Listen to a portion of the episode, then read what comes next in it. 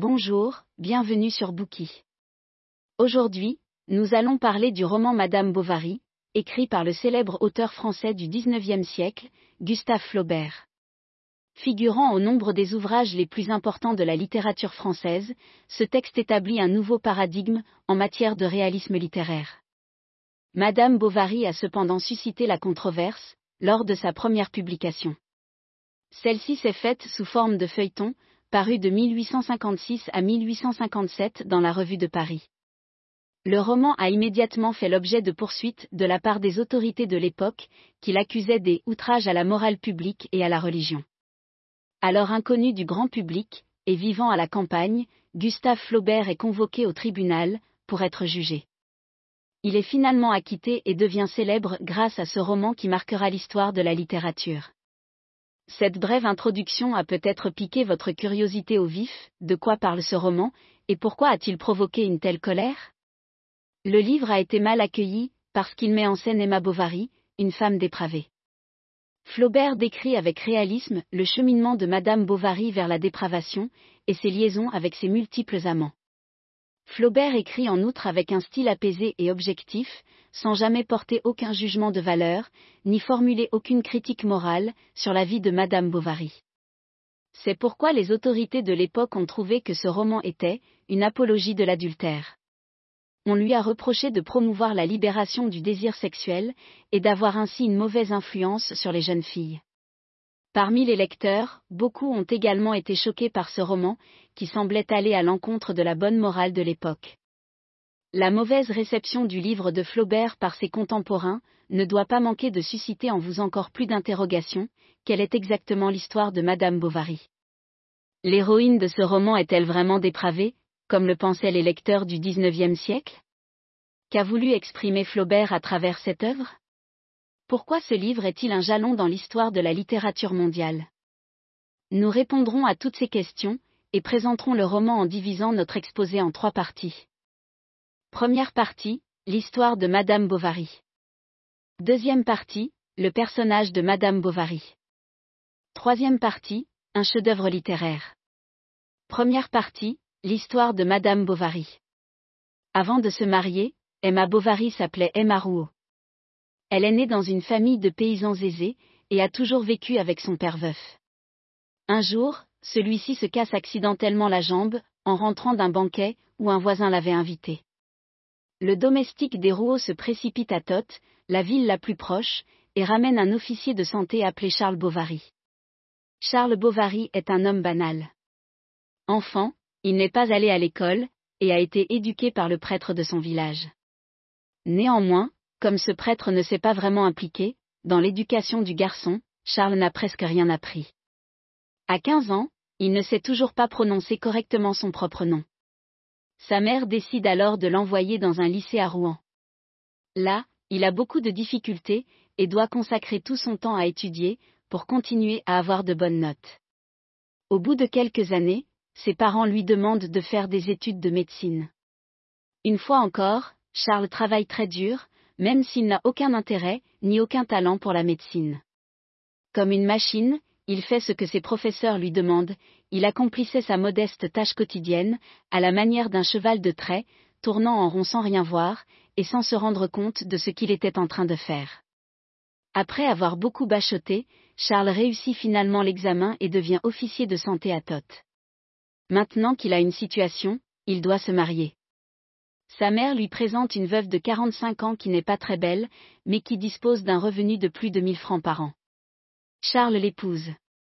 Naïf, il pensait qu'il aurait plus de liberté après le mariage, et qu'il vivrait une vie meilleure, mais sa femme exerce un contrôle très strict sur lui. C'est alors qu'il rencontre Emma Rouault. Le docteur Bovary soigne la jambe cassée du père d'Emma, qui se rétablit très vite. Bien qu'il n'ait plus besoin de rendre visite aux Rouault, il continue néanmoins d'aller les voir assez souvent à leur ferme. À chaque fois qu'il y va, il se lève très tôt et enfile un gilet neuf. Sur la route, il roule vite et est excité et plein d'espoir, comme un jeune homme qui tombe amoureux pour la première fois. Il a hâte de voir celle qu'il aime, car, oui, Charles Bovary est amoureux d'Emma et sa femme Héloïse le sait. Héloïse est bouleversée lorsqu'elle comprend que son mari est amoureux d'une autre femme. Elle demande à Charles de jurer de ne plus jamais aller à la ferme des Rouault. Charles accepte mais, au fond de lui, il continue à penser à Emma. Lorsque sa femme meurt de s'être fait voler tous ses biens par son avocat, Charles est libre d'aimer Emma et, très vite, il l'épouse. Emma Rouault a été élevée dans un couvent, où on lui a toujours présenté le mariage, comme quelque chose d'aussi sacré que la religion. Elle a grandi en se faisant tout un tas d'illusions sur ce sacrement et sur les hommes. Chaque mois, une dame de l'ancienne noblesse de la ville apportait aux jeunes filles du couvent des romans à l'eau de rose, qui confortaient Emma dans ses illusions. Lorsqu'elle accepte d'épouser Charles Bovary, elle pense avoir enfin trouvé l'amour, dont parlent les livres de son adolescence. Mais la réalité est extrêmement décevante pour Emma. Son mariage et sa vie à Tot lui déplaisent. La maison en briques, qu'elle habite avec son mari, est miteuse et vide. Elle passe ses journées à accomplir les mêmes tâches ménagères. Rien ne vient jamais perturber la monotonie de son quotidien, et il n'y a autour d'elle personne d'intéressant avec qui discuter. Puis encore, Emma se rend compte à quel point son mari est ennuyeux. Elle trouve que ce qu'il dit est aussi plat qu'un pavé sur la chaussée, et que ses idées sont si triviales, que personne ne veut les écouter. Charles ne sait ni nager ni se battre à l'épée, et encore moins tirer au pistolet. Quand elle lui récite des poèmes romantiques, elle a l'impression de parler à un mur. Il est incapable de déclencher en elle la moindre étincelle. Alors qu'Emma se désespère, un événement survient enfin dans sa vie routinière. Un marquis invite les Bovary à une fête, et Emma peut enfin goûter à la vie mondaine, dont elle a toujours rêvé. Les hommes présents à cette soirée sont tous issus de la noblesse, et sont pleins de charme. Leurs dames sont élégantes. Dans le magnifique château, le bal ne se termine pas avant minuit. Maintenant qu'Emma a fait l'expérience de la haute société, elle ne peut plus redescendre. De retour chez elle, elle ne cesse de penser au château et au bal, et s'imagine en princesse. Elle commence à imiter les dames de la noblesse. Elle porte de magnifiques vêtements, et achète de luxueuses décorations, pour garnir son intérieur. Cependant, la vision quotidienne de son terne mari, la fait à chaque fois retomber de son nuage. L'écart entre ses rêves et la réalité, la déprime tellement qu'elle tombe malade. Elle a une forte fièvre et tient des propos absurdes. Le médecin diagnostique une dépression et recommande un changement d'environnement.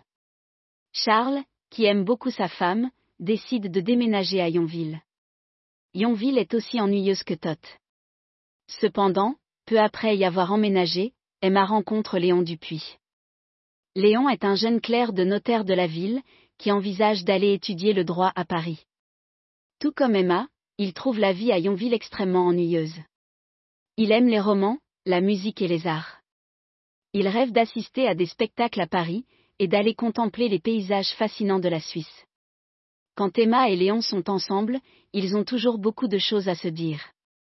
Aussi finissent-ils par tomber amoureux l'un de l'autre. Léon veut dire à Emma ce qu'il ressent, mais ne parvient pas à trouver le courage de le faire. Emma aime elle aussi Léon, mais, plus elle prend conscience de son amour, plus elle le refoule. Elle passe beaucoup de temps, à s'occuper de la maison et de ses enfants. Elle commande les domestiques. Elle va aussi plus souvent qu'avant à l'église. Voyant Emma si dévouée à sa famille, Léon pense que leur amour ne mènerait à rien, et il quitte donc Yonville pour Paris. Après Léon Dupuis, c'est au tour de Rodolphe Boulanger d'entrer dans la vie d'Emma. Rodolphe est un célibataire fortuné, qui possède un château et deux fermes. Il a fréquenté de nombreuses femmes dans le passé, et a même eu une maîtresse à Rouen. Rodolphe tombe immédiatement amoureux d'Emma, et est bien décidé à conquérir son cœur. Innocente et désireuse d'aimer, Emma est séduite par les mots doux, et la persévérance de cet homme d'âge mûr. Elle devient bientôt sa maîtresse, et pense avoir enfin trouvé l'amour dont elle rêvait. Le matin, lorsque Charles est au travail, elle va retrouver Rodolphe dans son château. Le soir, lorsque son mari est endormi, elle retrouve son amant autour de chez elle, et, lorsqu'il pleut, elle se réfugie avec lui dans la clinique de Charles. Cependant, la passion finit par s'éteindre. Au bout de seulement six mois, l'amour d'Emma pour Rodolphe se tarit, et ne lui laisse que des remords. Emma se sent coupable et ne cesse de se demander pourquoi elle ne peut pas simplement aimer son mari. Homais, qui tient la pharmacie à côté de la clinique du docteur Bovary, offre à Emma une occasion de retomber amoureuse de Charles. Ce pharmacien a en effet lu dans un article d'une revue médicale la présentation d'une nouvelle méthode pour opérer les boiteux. Il incite donc le docteur Bovary à se renseigner et à pratiquer l'intervention sur l'un de ses patients. Homais pense que Charles réussira l'opération sans problème et qu'il acquérera, grâce à elle renommée et fortune. De son côté, Emma imagine qu'en cas de succès, elle retombera amoureuse de son mari. Elle incite donc Charles à réaliser l'opération avec Homais. Charles se laisse convaincre par sa femme et effectue l'opération de type nouveau dont parlait l'article.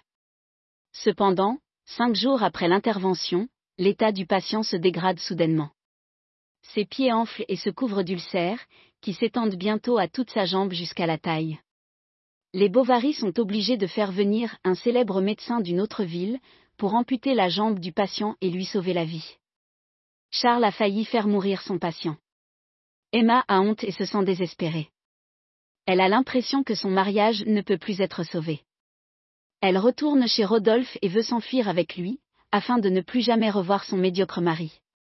Cependant, Rodolphe est un libertin. Son objectif a toujours été de profiter des plaisirs que cette liaison avait à lui offrir sans en assumer les conséquences. Il écrit une hypocrite lettre d'adieu à Emma et quitte Emma est si bouleversée qu'elle tombe malade. Charles s'occupe d'elle pendant 43 jours jusqu'à ce qu'elle se rétablisse. Avec le temps, son ressentiment envers Rodolphe se transforme en mélancolie. Elle pense qu'elle est à jamais passée à côté du grand amour. Le prêtre de l'église voisine vient souvent lui rendre visite, pour la réconforter. Emma commence alors à se prendre de passion, pour la religion, et à croire en Dieu avec ferveur. Elle prie constamment, fait preuve de prodigalité avec les pauvres de la ville, et perd son mauvais caractère. Elle se renvoie à elle-même une image de générosité et de dévotion dont elle est fière. Comme la santé d'Emma s'améliore de jour en jour, Charles décide d'emmener sa femme à Rouen, pour voir un opéra. Il pense que cela accélérera encore sa guérison. Pendant le spectacle, il rencontre Léon. Trois ans se sont écoulés, depuis que Léon a vu Emma pour la dernière fois, et il n'est plus le jeune homme innocent qu'il était.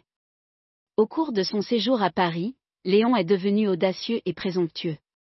Quand il rencontre Emma à l'opéra, son amour pour elle est ravivé. Cette fois, il est déterminé à la courtiser, et à ne laisser rien ni personne se mettre en travers de son chemin. Lorsque Léon avoue ses sentiments à Emma, celle-ci est à la fois heureuse et inquiète. Au début, elle les conduit. Elle repousse sa main venue se poser sur la sienne. Elle lui écrit même une lettre d'adieu. Mais la détermination de Léon à la séduire reste entière. Emma finit par céder à ses avances, et devient sa maîtresse. Comme Léon n'habite pas dans la même ville qu'elle, Emma doit trouver une excuse, pour pouvoir se rendre chaque semaine à Rouen le retrouver. Elle dit à son mari qu'elle veut aller y apprendre le piano. Bien que les frais d'inscription au cours soient élevés, Charles les paie, car sa femme semble passionnée par cet instrument. Ainsi, chaque jeudi, Emma est libre de voir son amant. Les premiers rendez-vous sont enivrants. Mais avec le temps, la passion s'estompe. Au bout d'un moment, Emma réalise que les instants qu'elle partage avec Léon sont aussi ennuyeux que ceux qu'elle passe avec Charles. Avec Léon, Emma mène la grande vie. Elle recherche le plaisir et dilapide son argent. Elle mange dans les grands restaurants, séjourne dans des hôtels de luxe, s'offre de superbes vêtements, et fait de chaque rendez-vous une fête. Elle achète même de nouveaux rideaux, et de nouveaux tapis pour la maison. Lorsque l'argent de Léon ne suffit pas à satisfaire ses désirs, elle dépense celui de son mari. Pendant ce temps, sa fille Berthe porte des chaussettes trouées. En réalité, Emma n'a pas les moyens de mener un si grand train de vie. Elle effectue des emprunts à fort taux d'intérêt. Charles lui fait entièrement confiance, pour gérer le budget du ménage, mais elle ne sait pas le faire, et ne réalise pas à quel point ses emprunts sont risqués. Au début, elle n'emprunte qu'une petite somme d'argent facilement remboursable. Mais peu à peu, elle prend l'habitude d'acheter à crédit, dès qu'elle est à court d'argent, en contractant des emprunts à fort taux d'intérêt, auprès de l'heureux, un riche homme d'affaires. Les dettes s'accumulent jusqu'à ce qu'Emma ne soit même plus capable d'en calculer le montant. Un jour qu'elle rentre chez elle, après avoir célébré la mi-carême à Rouen, elle trouve une lettre du tribunal sur la table, qui lui demande de rembourser les 8000 francs, qu'elle doit dans les 24 heures. Or, sans en parler à Charles, Emma avait déjà mis en gage la maison de son beau-père, afin de rembourser des dettes antérieures. Cette fois, elle n'a plus d'échappatoire.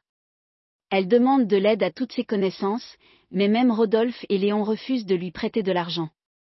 Mise sous pression par ses créanciers, et trahie par ses amants, elle se rend chez le pharmacien, lui vole une bouteille d'arsenic, et se suicide avec ce poison. Peu après la mort de sa femme, Charles découvre les lettres qu'elle écrivait à ses amants, et apprend ainsi qu'elle le trompait. Néanmoins, il lui pardonne et finit par mourir de chagrin.